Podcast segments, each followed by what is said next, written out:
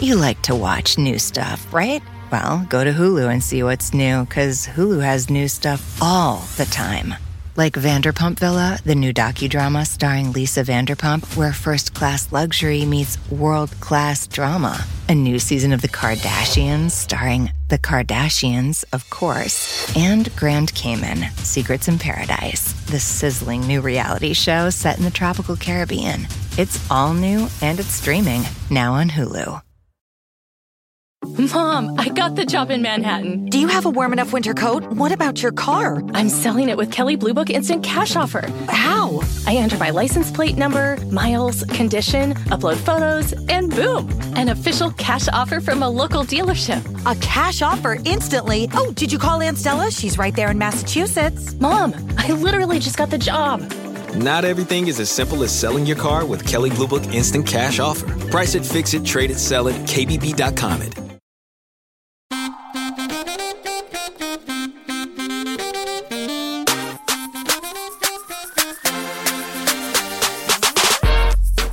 Are back for an all-new Keep It Real. Once again, I'm joined by Kendra James because we have got so much to talk about this week. Hello. I'm so excited. We're in a transitional season with Housewives. We are. Okay, first of all, I feel like this is a Bravo renaissance because the shows are good again for the most part. You know, OC was good again.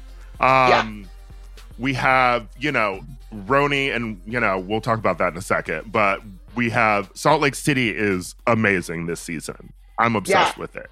I love what we spoke about in our last conversation, which is that the shows, like, they were so dark. And now it's just, like, light and easy to watch. And that's been really part of the joy of it. Yeah, they've been light. They've been fun. I feel like the trailer for Potomac looks fun as well. I know that fight happened this season, but off camera, right? Off camera, and it seems like it was at almost the wrap party for the season. So I feel like they'll tease it, but it also involved friends of. So I don't even think it's going to be a major part of the season. They'll talk about it at the reunion, probably. No, we can't have Muppets fighting on camera. They might get sued by Jim Henson.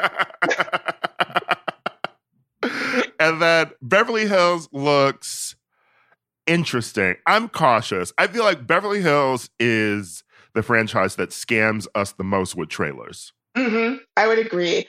Because it's all going to hinge for me this season on how much of the Morgan stuff we're actually going to get on camera.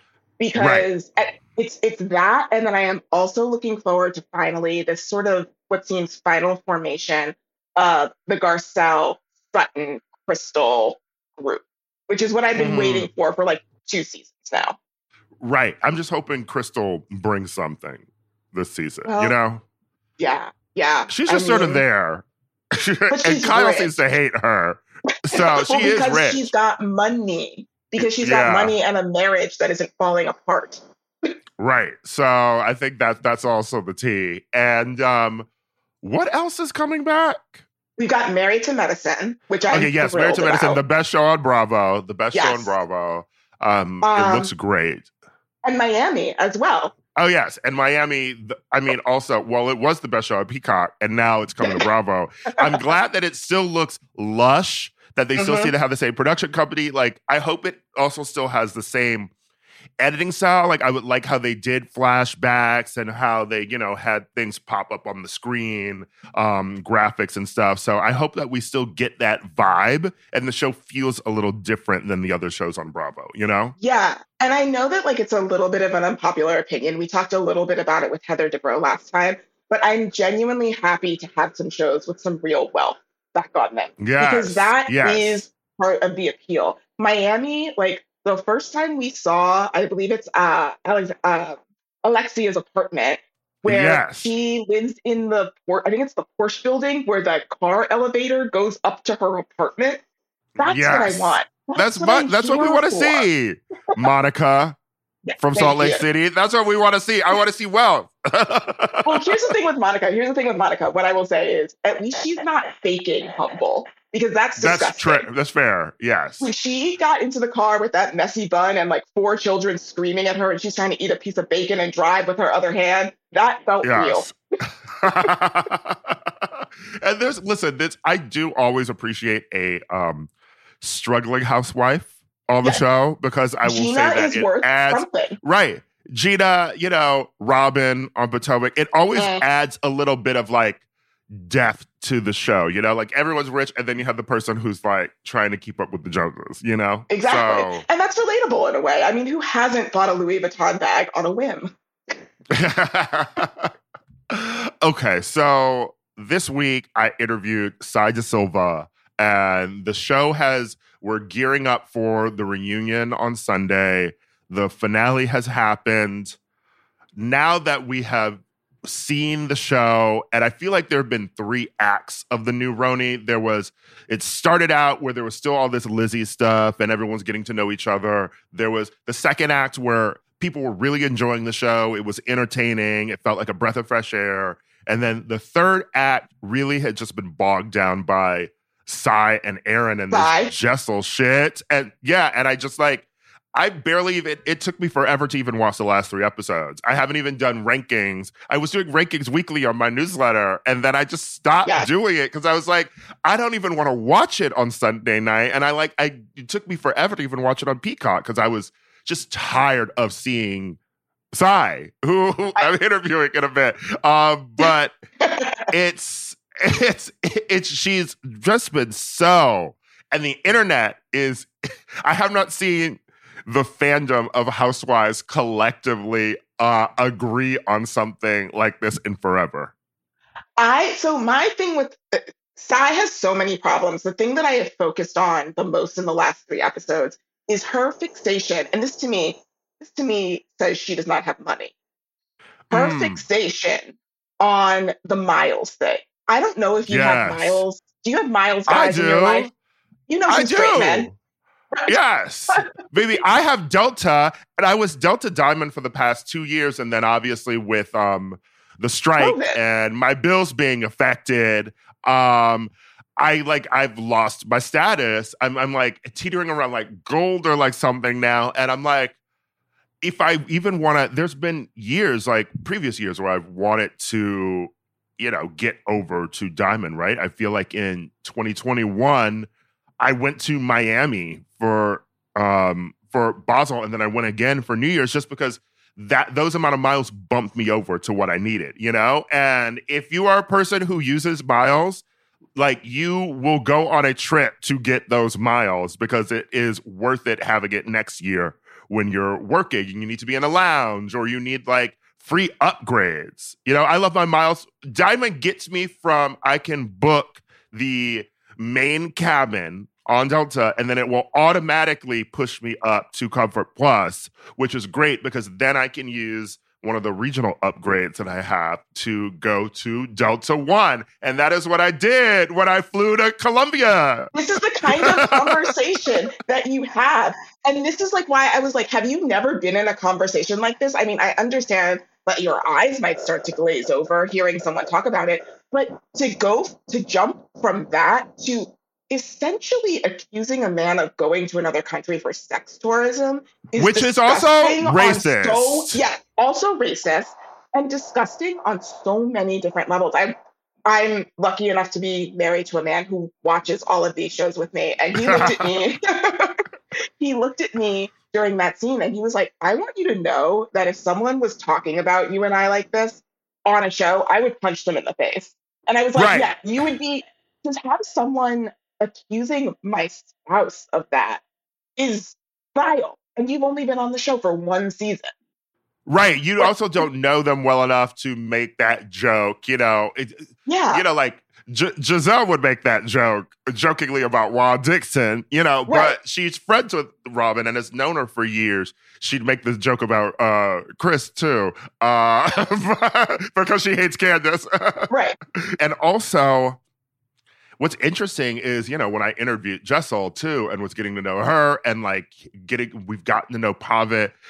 It's so interesting too, because I feel like these two are we know more about Pavitt and Jessel than we know about anyone else on the show. Certainly. And Brynn, we know quite a bit about her relationships and stuff and about how she grew up. I'll give her that. But I would just say that, like, we know so much about Pop and Jessel as we would learn about any other new housewife joining a show. And so it makes perfect sense that he would do this. Like, he fucking loves food, you know? Yeah. And he's on, like, a food committee in New York. It's like they love going to... They're also... I pointed this out to her. It was like, they are the people who, whenever they visit a restaurant on the show, I write down the name of it so I can go and visit it here. And that's key. That's key. They are culture. Yeah. What is Sai bringing us? Nothing. Truly nothing. And then, like, also her husband, I was glad her husband did apologize to Ubah, but to say that in the first place, again, it was like this sort of jumping in and this assumed familiarity that I just didn't like coming from them.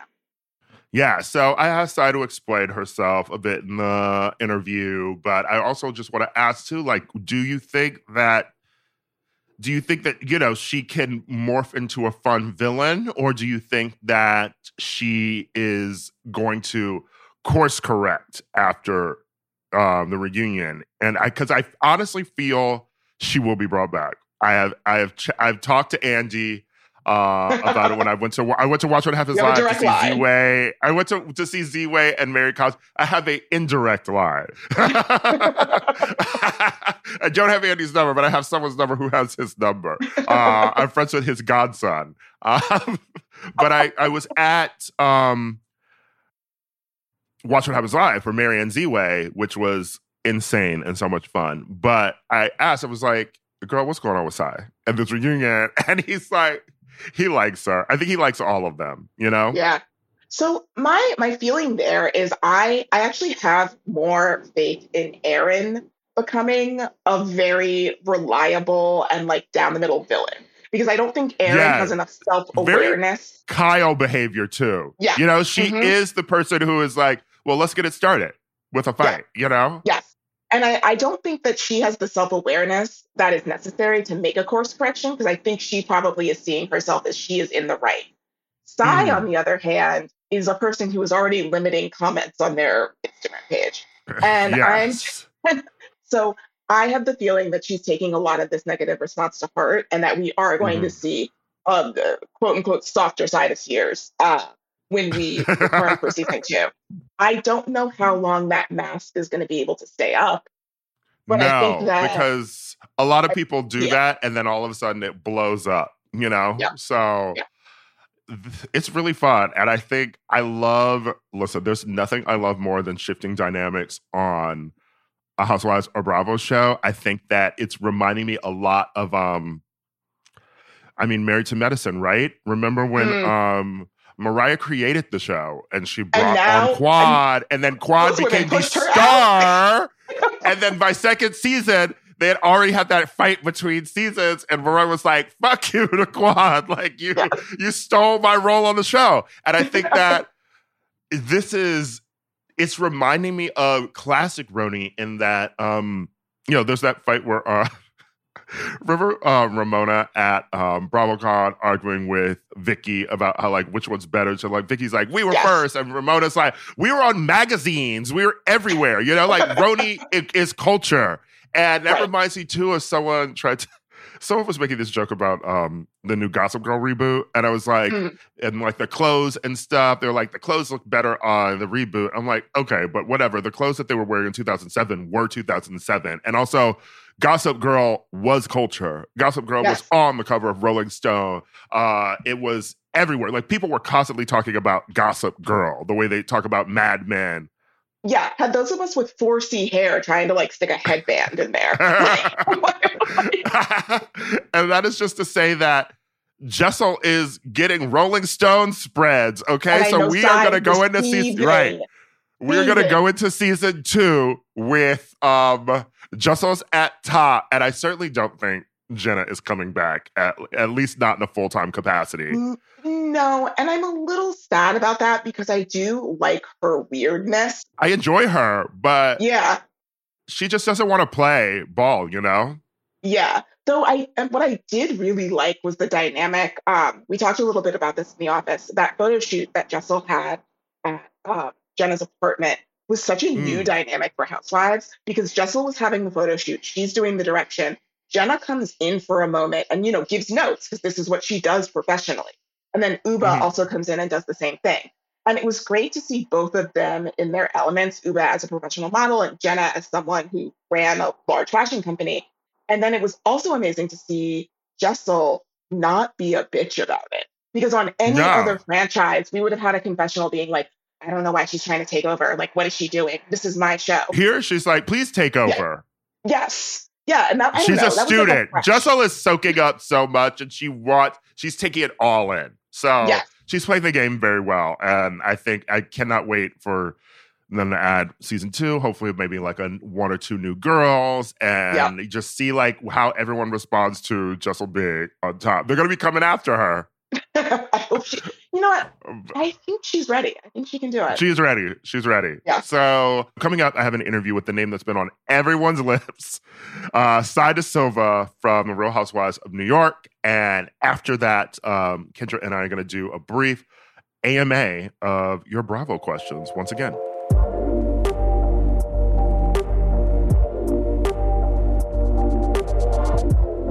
So my guest today is a high type of chick.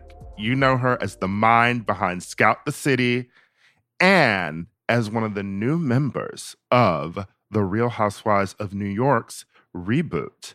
She is a trend-setting influencer with hundreds of thousands of followers. And if you saw her pictures from Fashion Week, then you see why. She is a fashionista, and she also co-hosts the podcast Harder Than We Thought. We're happy to have Sai De Silva with us today. Hello. I'm so excited to be here. What a warm welcome, by the way. I was like, wow. We like to be nice to people when we start out, you know? Yeah, when we start out. Okay, got it. Noted. When we start out. Okay. That was a warm-up, everyone. Got it. I got it. All right, Sai, let's get into it. I'm sure you have seen reactions from the new RHONY, you know, and everyone now has had several episodes to get to know everyone on the show. How do you feel that people have been responding to you on the show? And what has your response been to the response? Well, I'm not a responder. I'm kind of like a, unless it's a clap back. I do clap back every now and then. It just depends on what mood I'm in that day. But I like to clap back in a way that's kind of humorous. Like, girl, you're cranky today. I hope everything works out for you today. Like, I don't try and get all rude and mean. For me, though, I think what people don't really understand is that I am very much so a New Yorker. I was raised here. The way I am is just very honest. And sometimes honesty does not sit well with others. I think maybe if I was a little bit more... I guess smiling when I said the honesty, when I called you out, maybe it would come off a little bit better. But I think because I'm just so direct, sometimes it rubs people the wrong way. But at the end of the day, I have no ill intent. I'm not a malicious person. I just want people to be honest. That's it. I just want people to own it. Just own it, okay? Like, own your shit, guys. True. I would say that if anything, I would say that maybe you... complain the most in an episode is what I see online. But for you, that's just you're commenting on what the other people are doing. Right. And that's another thing. It's so interesting. In my everyday life, I can't stand a complainer. So to watch myself in a way that I'm constantly complaining, I actually was blown away because, yes, I'm hungry. I am the hungry girl. I'm always hungry. That is correct. I stand by it. That edit is very true. I am very hungry at all times. Like, I work out. I don't eat meat. You know, I eat every 3 hours. And when you're filming, it is a very long day. So I don't think people see the moving parts of what's going on behind the scenes. There's only how many power bars and dried mangoes can I eat, you know, before it's like, homegirl needs to sit down and have a sandwich because when you're hangry, you're hangry. Like, I can't function when I'm hangry. So that's an interesting point. Can you walk us through, you know, so an event, you're recording one or you're doing like a day of taping, right? You know, you get to say Aaron's event with with no damn food. What is your day like leading up to then? Because, you know, some people might say, well, eat right before you come. Or like, you know, right. like Ubah was like, order a pizza there or something. Right. But like, what is the actual specifics and moving parts of your day taping something like that? And when do you get to eat? Yeah, it varies and it really depends because, again, at the end of the day, I also have another job that I'm working on, mm-hmm. too. Not that I'm not blaming anything. Let's take it back to Erin's house when she served the caviar and everything like that. Okay, yes, but Erin, let's start there. What Erin did, I thought, was lovely. It was great. She gave mm-hmm. us a little bit of a snack. However, our day started at 8 o'clock in the morning. We're getting mm-hmm. mic'd. We're waiting for everyone to come. Everyone met me at my house. One girl was extremely late, maybe an hour and a half late. At this time, yes, I ate. Like, I got my snacks in the car. I'm snacking. That was on TV. We saw me snacking. Mm-hmm. Like, and then there was a point where we're like, should we stop? Should we get sandwiches? However, because we were behind on time, production mm-hmm. was like, we can't stop right now. We have to continuously go. So therefore, we've missed lunch. It takes us 4 hours to get there with traffic. So now we have the morning hours, the 4 hours that it was in the car. By the time you get to someone's house, you're like, I kind of want more than Pringles. You're snacking, you get there, and then, but you're mic'd up. Like, you can't stop for sandwiches at Provisions, you know? Right. It's just the timing is when you're working, you're working. When you're doing things, you're doing things. And the timing, you know, people don't see the stuff that's not on camera. People don't see how long it took to mic up, to travel, to wait on your other castmates. So I feel like Erin did get caught in the fire with me complaining about the food. And she mm-hmm. really was a really great host. She couldn't help all the other things that happened. It just so happens when I got there, I was like, look, I need more than Pringles. A girl needs more than Pringles. I'm just really hungry. And as you see, Ubah went to Provisions. Like, she was like, look, I'll take it upon myself. I'll go. And I was like, great, pick me up a salad or something. But unfortunately, it closed. It was closed. The drama continues. I gotta give you some type of drama, okay? Like, if I'm gonna be the hungry girl, let me be the hungry girl. Here's your drama, okay? So is Erin's food, like, good, or is it just not good, or bad, or is it just non-existent? Because there's that event, but then, you know, there's also the event with her vow renewal too. Look, again, Erin's amazing. I think she's great. Everything she's done is amazing. It's just when, again, it was an anniversary party. I understand she's not going to have a buffet there. But it's just, mm-hmm. it was prime time, dinner time for some people. The event was from 7 to 11. I had just came from my daughter's event. I was running around. I have to get mic'd up. It's the same thing. And it's just unfortunate that it happens at her event. So it makes it seem like you never have any food because I am the one. I'm the one who's complaining, right? Like, I own it. Mm-hmm. Fine. I get it. I own it. I'm always complaining at her events. But I don't eat meat. So there's a lot of things that I cannot eat, and it's not her fault. I'm just a hungry chick, you know? Mm-hmm. So let's move on to another complaint. Okay. And this one is Jenna Lyons.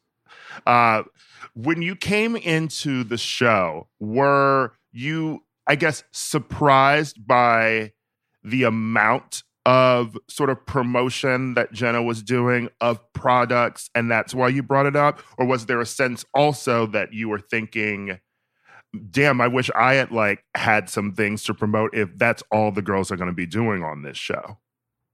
No, I don't think that mm-hmm. way. I'm a girl's girl, okay. So I always love to promote my friends at the end of the day. And honey, mm-hmm. at the end of the day, I'm also booked and busy, so I'm like, no shade, by all means, I love for us all to come up. If we could come up together, I think it's great. For mm-hmm. me, and I'm glad that you brought this up. For me, I felt like because I didn't know Jenna very well when I first started, I mm-hmm. never received a gift from a person every single time I saw them.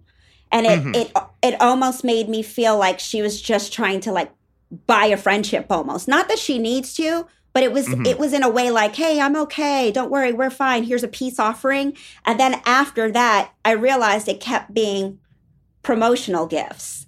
So mm-hmm. it made me feel like, okay, is this brand awareness and you want everyone to see what you've been doing, you know, mm-hmm. for a while? Like, it's on display. So that's, from someone who works in this industry, that's how I felt at the moment. But getting to know Jenna in those 3.5 months, I realized, no, she really is genuinely just a gift giver. And the New Yorker in me is like, well, why are you doing it, girl? What's the motivation? I don't trust you. Are you trying to buy my love? Are you trying to buy my affection? What's your deal? And you know what? I just overthought the shit. I apologize. She really is a very nice person, but I didn't understand it. New Yorkers are always like, what's your deal? Why are you being so nice? Yeah. But she's genuinely just a very nice person. So it was just a misunderstanding. That's interesting to hear, too, because, listen, I'm a generous friend and I love giving gifts, but I'm also more of I always bring something to someone's house. That's right. My gift, you know? I don't give a gift every time I see a friend. It's weird, right? That's why it's like, every single time it just felt ingenuine. That's all. But she really is just someone who loves to give gifts, and she likes to take care of people around her. So it's nice. I'm being open. Well, so let's talk about your job as an influencer and also, correlating that to the show.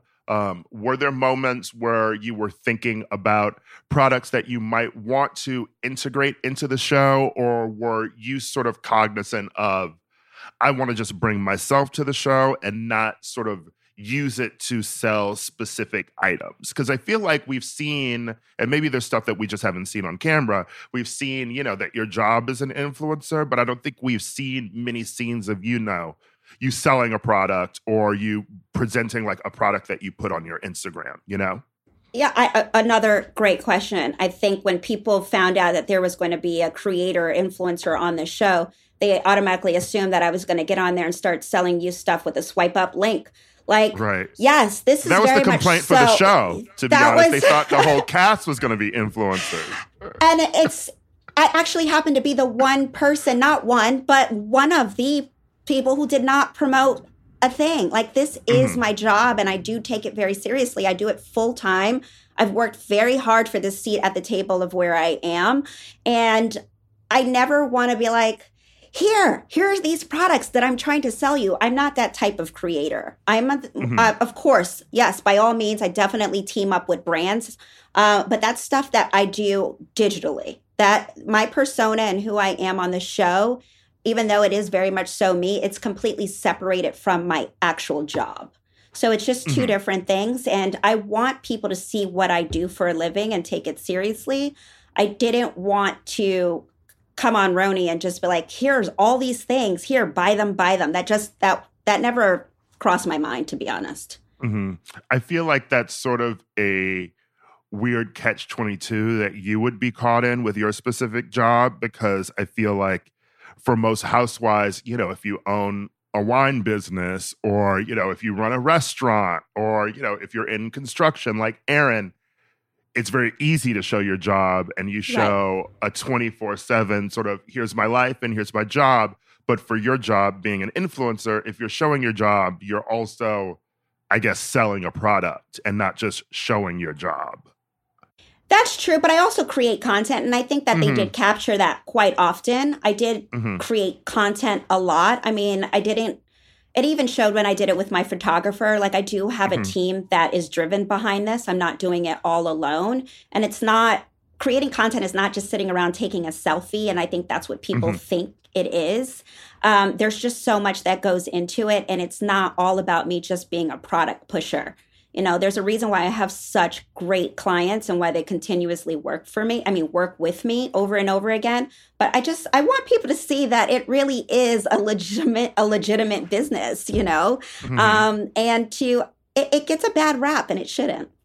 Yeah. I mean, I guess walk me through your job as an influencer and how, you feel like you are sort of differentiated too as, a woman who is not, in her early 20s promoting, I'm running around New York and I'm just taking selfies. Like, this is an actual business that you've made. So, how do you feel like you as an influencer is separated from what people generally just think an influencer is? Yeah, I mean, well, let's for starters, I have a team. Everyone gets paid on payroll. I cut checks every 2 weeks. Everyone is eligible for health insurance. If you need health insurance, by all means, I'll either pay for the whole thing, or if you get a high salary on my team, then you have to pay for some of it. I also will match your 401k. Like, I'm very much so a business. And as I grow, whoever is with me will also grow too. I mean, I've had the same members on my team for quite some time. I actually need to hire some new ones since we are growing. So that's definitely something that sets me apart from younger influencers. And then at the same time, people don't see that we're very much so, and I like to say this when I explain my job, like an advertising agency. When I team up with a brand, let's just say, for example, I'm teaming up with Whole Foods, hypothetically, okay? I'm teaming up with Whole Foods. Whole Foods will come to me and say, listen, these are the things that I want you to do. I have deliverables. Deliverables will outline everything that they need from me. So that can be reels, Instagram, stories, YouTube videos. Those are deliverables, right? And then what they want to promote. So Whole Foods says, I want to promote 365. Can you give me a concept? I have to come up with the concept. I have to present them with the concept. I do a mood board, where I'm going to shoot, where's the location, when is it due, when is the proof date? Everything that you see that is an ad needs to get approved. I cannot just go ahead and be like, wow, that was great. Let me go ahead and post it. They have to approve every last thing. So I'm working very closely to the brand hand in hand until we execute everything. And then once it's executed, once everything has been posted, I need to follow it up with all of my analytics because they need to see an ROI for their investment, right? So what was the return on their investment? What were the analytics? How many people saw it? How many people? What was the brand awareness? Like, what was the point of it? Some people want sales. Some people want brand awareness. What exactly did the brand get or benefit from working with me? And that's kind of a little bit of what we do. How would you say that you even got into this as a career? And what would you say that maybe people who want to follow this career path are getting wrong in their attempt to become an influencer or even start, you know, influencing online? The first thing that you would probably be getting wrong is comparing yourself. Let's stop that, everyone. Let's stop comparing ourselves, because I think when you find your unique and authentic voice, you can go so much further. There's only one you. So why be someone else? It just does not work. And I've learned that the hard way. I've, you know, when I started was 10 years ago when everyone had a blog. You know, people were reading blogs back then. We were taking all of our own photos and doing these like amazing blog posts and coding them. And, you know, we had like the B-roll on the side, the blogger roll on the side of all your favorite friends. You know, it's like almost like MySpace, like right with MySpace type. But it was, you know, it was an outlet and it was fun. And it was something that I did every single day because I enjoyed it. It was a passion. If you're going to do this job, you need to be passionate about it. You need to realize like, hey, there could be one entire year, maybe even 2 years that you'll make $0.00. So you need to be willing to show up for yourself and show up for the fact that you love to do it. Because the minute that you get on here and you're like, no, I'm going to make $1 million if I start posting every day. It's not going to work. It's going to fail. You need to be passionate about this. You know, this job is very much so 24/7. It's very much so your life, and they're infused. You go on vacation. Guess what? All your followers are going on vacation too. Yay, we're going on vacation. Obviously, you don't have to post every last thing because it's curated. It's curated to what you want your audience to see at the end of the day, but you need to very much so treat it as if it's a job. So if you have your hours, baby, clock in. Shoot your content ahead of time. Put it inside your phone so you can post it later. If you want to look raggedy in bed right now, but you want everybody to see you looking flawless from earlier this morning, shoot it earlier this morning. Post it when you look raggedy at night, you know? It's a business. What would you say to the responses that this season of New York, and you know you're all getting to know each other. The response is that it feels like there's a bit of trauma bonding every week with someone sort of telling a new sad story about their life and almost seeming like they're trying to one-up one another. And that was definitely your complaint in this previous episode with Jessel. I think people need to give us a break for a second. We are first time out. I understand that this is season 14, but this is season 1 for us. Mm-hmm. No one knows us. We are trauma-filled. We are broken. We are human beings, and we're all just want people to get to know us. So it's either one, yes, I'm screaming at Jessel for like not telling her story because she's not, you know, or screaming at Jenna for not opening up. But at the same time, it's like, we don't know anything. We know nothing. We're all getting to know one another. We're getting to know one another. The audience is getting to know us. So yes, we're opening up and we have traumatic stories. It's just all part of getting to know us. I mean, if it was a season 2 or season 3 and we're still with the same violins, then yes, maybe check us. Like, you know, let us know you're tired of the sad drama. But I think season 1, it's just give us a break. Just get to know us a little bit more. Mm-hmm. Were you surprised when you arrived at the reunion and you found out the seating arrangement? Nah. It's 6 seats. I got one of them. It's like, you know, I'm grateful to be there. I'm happy to be there. Mm-hmm. I wasn't surprised. You know what? I do watch the franchise, but I was never someone who went overboard about the seats. Like, you know what I mean? I've always looked at it in a way that it was just like, it's you still are on the show. Like, isn't that an honor enough? Yeah.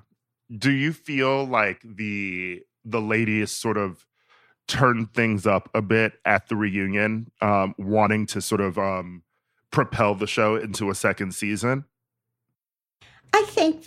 I think the reunion was it's not going to be something where we're ripping each other's heads off at all. Mm-hmm. I think it was a place for us to just really talk and get things out and open, and everyone kind of share exactly what they were feeling.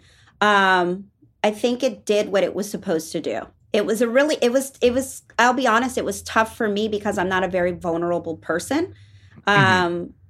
So it was kind of almost hard to talk through my feelings. You know, at the end of the day, I love my friends, but I'm not going to be overly like fuzzy and warm and, you know, and all those things. And I felt like in that moment, all of a sudden I turned into that fuzzy, warm girl.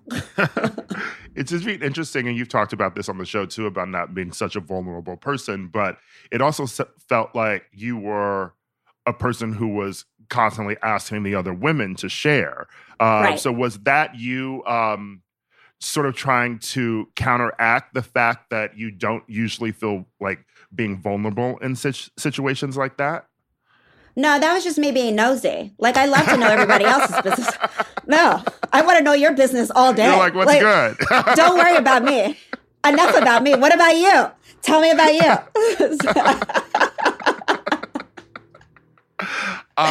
If you could pick a former Real Housewife of New York to join you all next season, who would it be?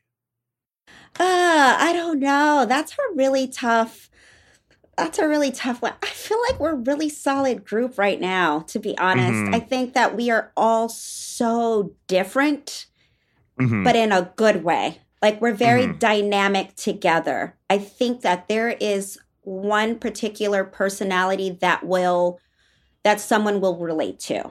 Like, there's 6 of us. Someone's going to relate to someone in this group, you know? And I think that together, though, we're really good. We're really great and solid together. So I at this moment, at this very moment, I would have to say no one. I think we're whole. Okay. Excluding past people from RHONY, then, you know, you're a New Yorker yourself, and what people have really loved about this season too is that you're getting out of the Upper East Side. You're seeing different parts of the city.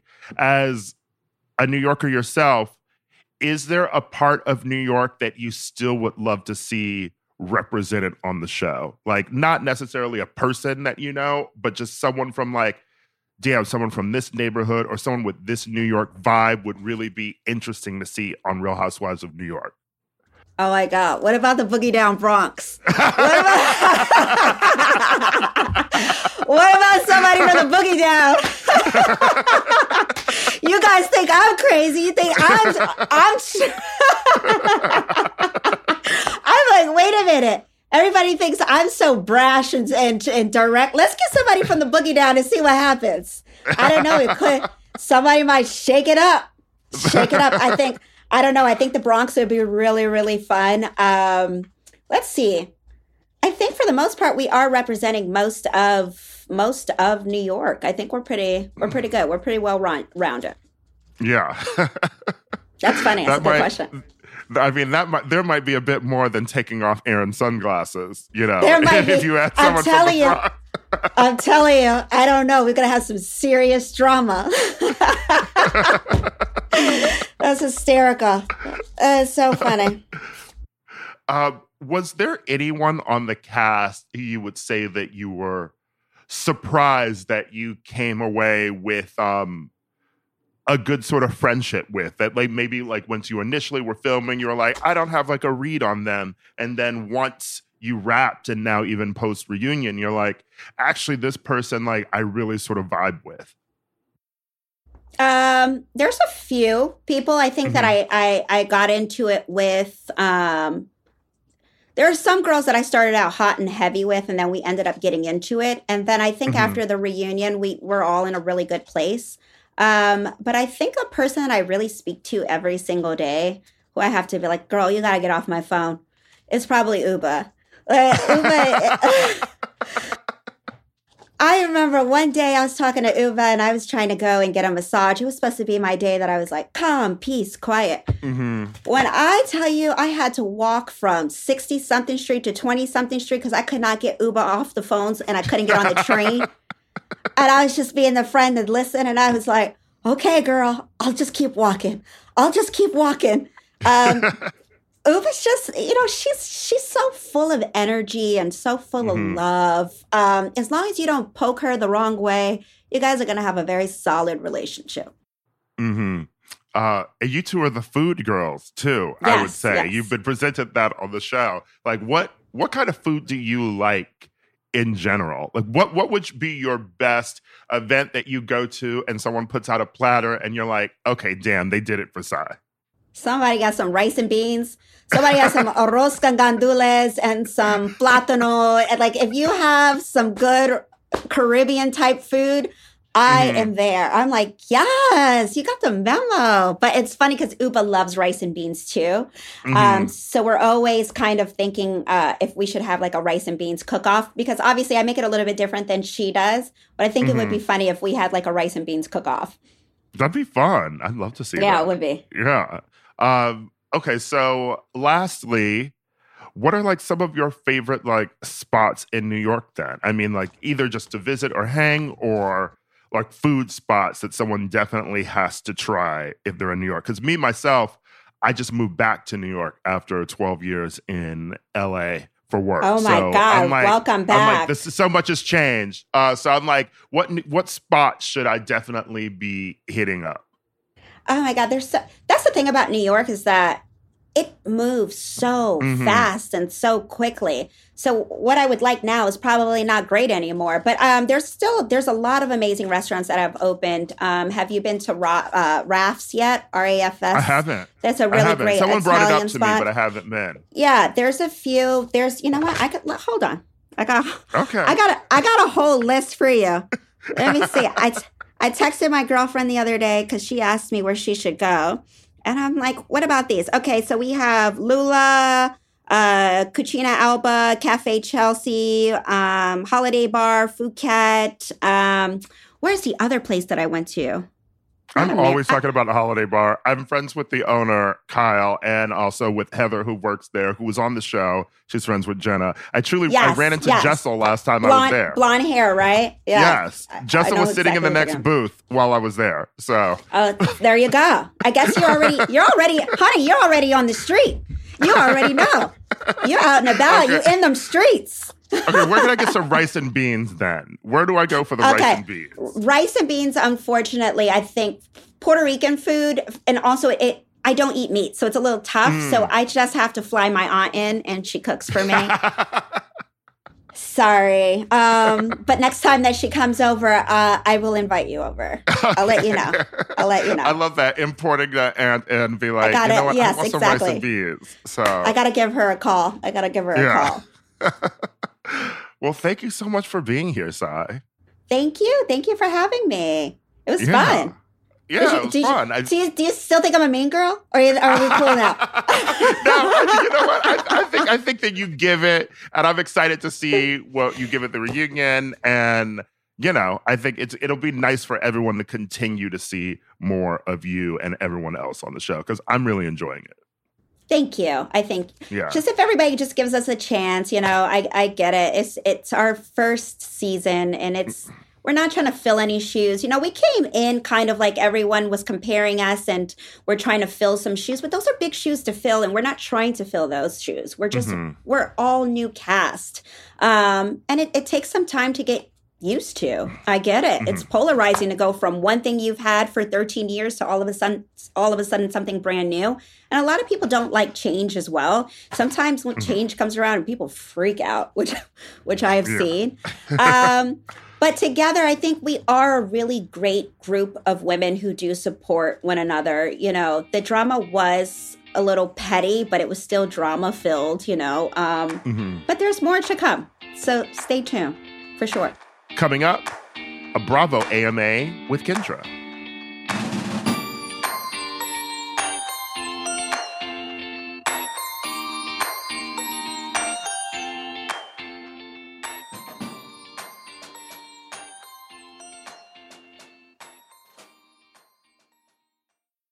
Black Stories, Black Truths is a celebration of Blackness from NPR and how I live my life every day. Oh, I'm glad to bear witness to it. Each of NPR's Black voices are as distinct, varied, and nuanced as the Black experience itself. In the Black Stories, Black Truths collection, you'll hear stories of joy, resilience, empowerment, and creating world-shifting things out of a struggle. It sounds like you at Coachella. I'm already tuned in. Every episode is a living account about what it means to be Black today, told from a unique Black perspective, from Bobby Shmurda to The Wire, Michelle Obama to reparations. There's no limit to the range of Black stories, Black truths. Black perspectives haven't always been centered in the telling of America's story. Now they are the story. In NPR's Black Stories, Black Truths, you'll find a collection of some of NPR's best podcast episodes celebrating the Black experience. Here are a feed of episodes from across NPR's podcasts that center Black voices. It's NPR Noir. Turn on NPR today and hear a range of voices as varied, nuanced, and Black as the country we reflect. Stories should never be about us without us. Doesn't the Black experience sound like a 3-disc Prince album we never got? Someone check the vault, please. Listen now to Black Stories, Black Truths from NPR wherever you get your podcasts. You like to watch new stuff, right? Well, go to Hulu and see what's new, because Hulu has new stuff all the time. Like Vanderpump Villa, the new docudrama starring Lisa Vanderpump, where first-class luxury meets world-class drama. A new season of The Kardashians, starring The Kardashians, of course. And Grand Cayman, Secrets in Paradise, the sizzling new reality show set in the tropical Caribbean. It's all new, and it's streaming now on Hulu.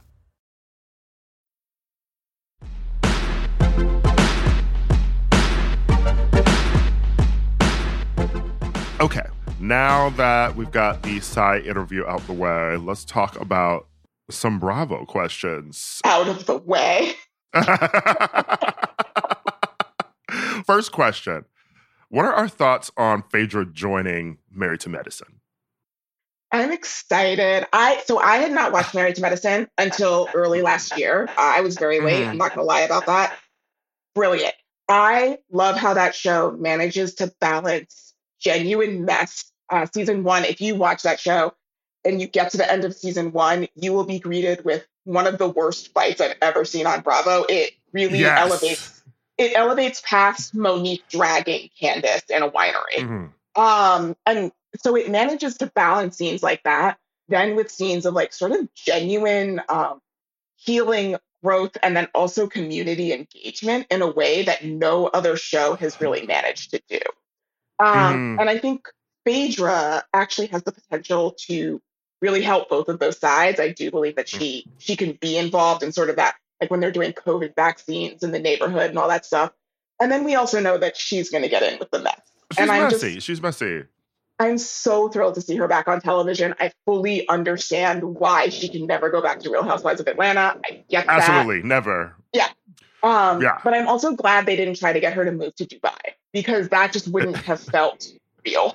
It would have felt fake. I mean, and like whatever she's doing with like her medicine here, but well, she's dating a doctor, Ira. Yes, yeah, allegedly head doctor. I will say that it's interesting because Lewis and I just talked to Jinx and Ben de la Creme on this week's episode, and we talked about reality shows and how. They don't really like reality shows because it sort of goes into, and they like competition shows, but like the other ones where it's like women fighting with each other and it's sort of about taking people down, et cetera. And it is really interesting that Married to Medicine is one of the shows with a collection of women where it is largely not about the takedowns or fights or seeing someone win. It really is about like healing. It is about these women's friendships over the years, you are constantly, like this season, I'm still waiting for, Dr. Jackie to fix her relationship with Simone. Yeah. Mm-hmm. And get it back to where it used to be. You root for these women. And I would say it's not only about the women and their relationships with each other. I think also if you're a fan, if you haven't watched Married to Medicine and you're a fan of Real Housewives of New Jersey, and specifically if you're a fan of the way that New Jersey manages to incorporate the husbands and incorporate the families, then Married to Medicine is actually a show that you might really glom onto quickly. In a good way. Yeah, in a good way. Because I care about the husbands on this show. Yes. On Jersey, I'm like, I'm sick of them. But no, get me on Married to Medicine, I'm like, more Dr. Eugene. I have such a crush on Eugene. Eugene is so funny. The way he got that IRS letter, he gets that IRS tax lien letter, and he, unlike any other person on Bravo, he sits down at that kitchen table and he says, "Ma'am, we must downsize." I have never heard those words. My jaw dropped. Toya reminds me so much of my mother, who is just very like, she wants to downsize, she wants to help, but she's also just like, ultimately not going to do it. So there's always that push and pull between. Okay, did we see this morning the Nene and Cynthia photo on Instagram? They ran into each other. That. Yeah. Yes. How do you feel about that? I mean, unless Nene's coming back to the show, what am I supposed to feel? Good, y'all are down in Atlanta. I'm here in Los Angeles. I can't see you. Let's see. Next question. Which housewife tropes do you think work and which ones don't work anymore? I mean, I know we've discussed it. I'm over Beagle stuff right now. I'm like really enjoying where we are with that. I do. Have you watched last night, Salt Lake City? I have not watched it yet, but I am sort of over the trope that's happening this season. Every season has some sort of gay rumor. Yes. Every show has had one. I'm really over that trope. And it's just, it's very exhausting. And this one especially feels faker on Salt Lake City because here's my thing, Angie. Your husband's been a hairdresser for 30 years, and this is something that you've heard before. And so I do not buy that this rumor was just talked about on camera, and all of a sudden you're shocked, and then you're also like so ready to sit down and address it, and you're worried about your kids hearing it. If your husband's been a hairdresser for 30 years, then people make fun about your kid's dad being gay. Like they both just do, you know? And both Monica and Heather have said, we have heard this for 20-something years. This is not new information.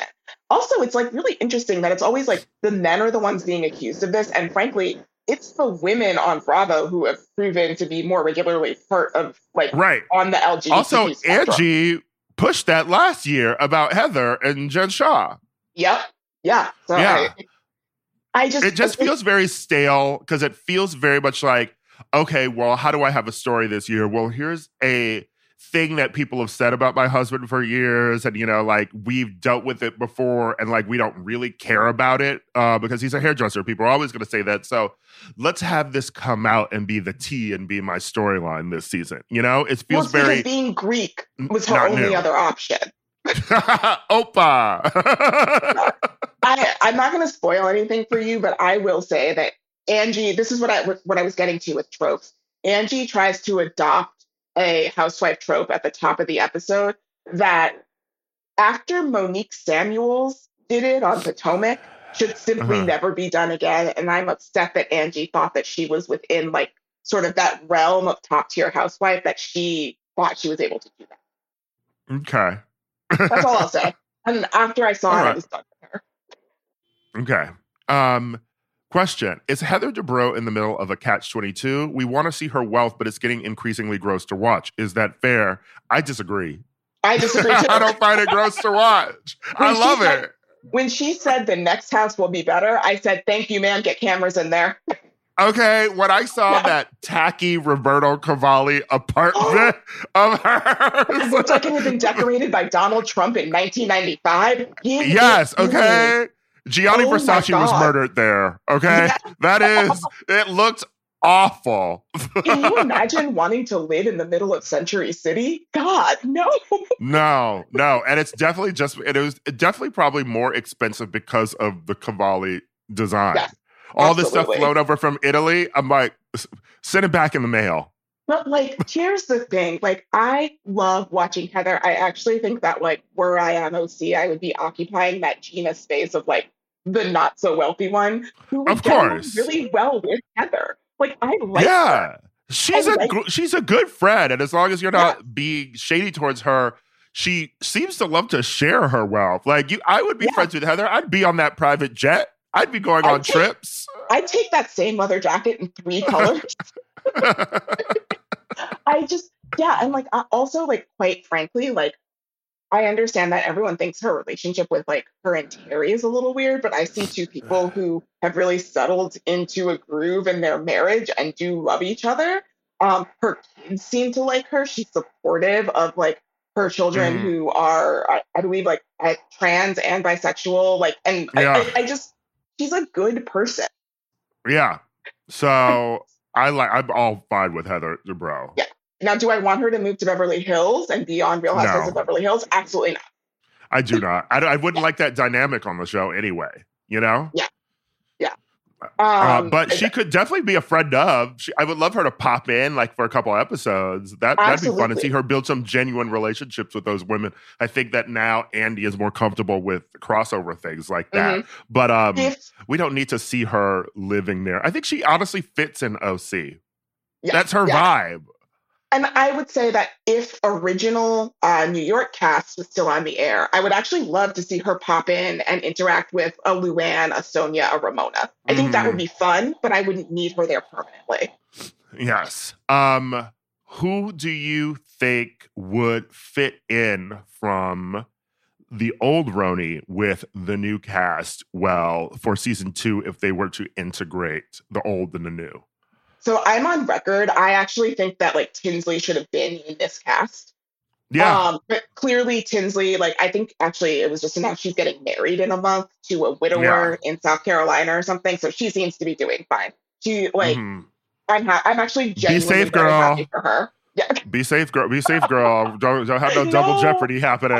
I'm happy for her. I know, but Tinsley is exactly the kind of person who would marry a wife murderer.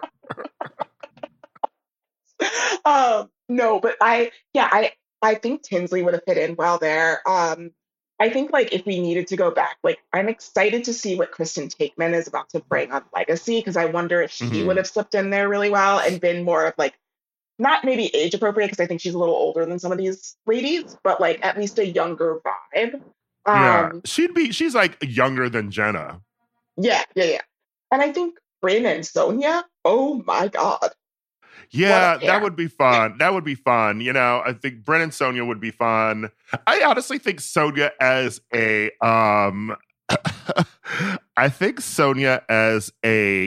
old guard, maybe recurring character on the new RHONY, sort of like Patricia on Southern Charm, would be fun.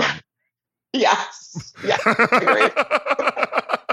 It's God, just sort of like, oh, we're going here to hang out with Sonia. I think that would be fun. Or honestly, if you did an episode where they all went to stay at Bluestone Manor. Yeah. I'm afraid Dorinda would obliterate those women. Oh yeah, she'd kill them. Yeah. No, I love Miss Pat on Southern Charm. I don't know if you're watching this season, but I am. I love this. I love this season of Southern Charm. I'm really enjoying. Oh, you know what I hate the most? I hate that. I like Craig again. Yeah. Well, it's Paige. You like Paige. Yes, I like Paige a bit more now because, I mean, I think it actually was interviewing Paige because I was firmly hard Team Lindsay. But then I also met a lot of people who know Lindsay. And I was like, I could get that she's sort of a monster behind the scenes. But I like Paige, but I like Craig. What I appreciate about Craig on Southern Charm this season is, one, he is doing that messy work of like getting in people's business and pushing things. He is really pushing the Austin and Taylor thing to Shep, and like he was getting that ball rolling. And I love the new guys on the show too. Like they're fun. We've seen enough of them for you to like them. Well, I mean, who's okay? What's that one voice they brought up? Well, there's Rodrigo and then there's Rod. I think there's two Rods. No, there's who's the one who? Oh, JT. Who JT likes with the insulin. Okay, yeah. Mommy. Okay, yes. He keeps saying mommy. So yeah. Okay, so there's we haven't seen that much of him, but JT started immediately with the mess by bringing up. Well, you know, I was talking to Taylor. And she was like, "Well, I'm leaving Austin's," and he. Honestly, I think he's kind of cute in like a straight Southern guy sort of way. And I feel like I just revealed something dark about myself. I mean, whatever. I'm still attracted to Shep. So like, I don't know. Honestly, I feel like he got gross for a while, but I think that he looks good this season. Mm-hmm. I think he looks good this season, and I don't hate Shep anymore. We are a long way from the era where relationship was a thing that we needed on TV, but and a book apparently that we needed on the shelves. Yeah, this weird era. Yeah, I will say I don't need to see Charles again. If we needed to get rid of Benita and Leva, I hate to say that, but we could. They could go. They could go. Yeah, I mean they're not really giving me anything, you know. No. Also, I guess lastly, speaking of. Relationship. A question that we have is canceled Bravo shows. Which one would you like to see back on TV? Did Candy and the Gang get a second season? Because maybe that might be the one. Wait. Oh, no, it got a surprise renewal in August. Okay. Bullets and Biscuits. A man, on that show, all I'll say is that a man lives in a loft apartment with like 13-foot high ceilings. And instead of mounting his television to a wall, he hung sort of an Acme cartoon style chain from his ceiling and hung the television from that. And it just sort of spun around in the air. And I saw that, I screamed, and I said, I'm here for as long as I need to be. I actually am so shocked that we do not have a new version of NYC Prep on TV. Oh, well, that's because, we don't have enough time for me to get into that. Let me tell you, the schools are not going to allow that to happen. It's just, honestly, when you think of shows that were in sort of the zeitgeist and are still sort of out there, even though there was so little content of it, do you know how many people still say guests of a guest do not bring guests? Yeah. Iconic line. Iconic line. But like so Sonia's daughter went to my high school and we didn't see pictures of her there until her graduation ceremony. Like these schools are not having it. That's fair. Maybe a different version of NYC Prep where it's like NYU college something. Student. Like I think maybe rich college, like rich in like a version of Rich Kids of Beverly Hills, but it's rich college students in New York and after they've left the prep schools, you know? Yes. Yeah. We can certainly go back, but no. Nightingale Bamford does not want us in there. Also, I think, maybe Gallery Girls. Yeah. I could see that. That's a nice sort of that's actually a nice bridge between Real Girlfriends of Paris and like a New York show on that same level. Well, thank you again for being here, Kendra. It's fun as always. Thank you for having me. It's the person I love talking about Bravo with. And that has been Keep It Real. So we will see you next week.